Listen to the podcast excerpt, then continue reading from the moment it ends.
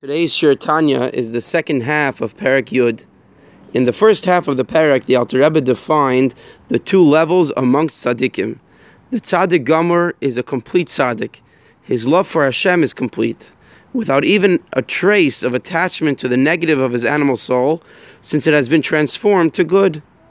Which is why he is also called a tzaddik v'toivloi, one who only has good. The tzaddik she'ene Gomer is an incomplete tzaddik.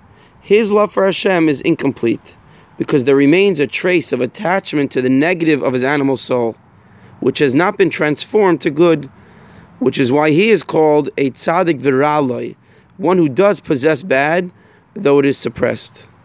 This level of an incomplete tzaddik includes thousands of ranks, depending on the extent of bad that remains within him and the extent that it is being suppressed.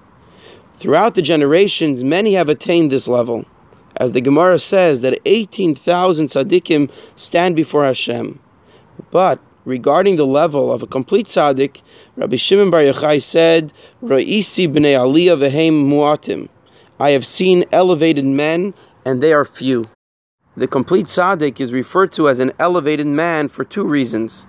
First, because he transformed and elevated the bad within him, he is a tzaddik v'toivloi, and second, because his observance of Torah and mitzvahs are for an elevated purpose. He does not seek to satisfy his own thirst and yearning to connect with Hashem.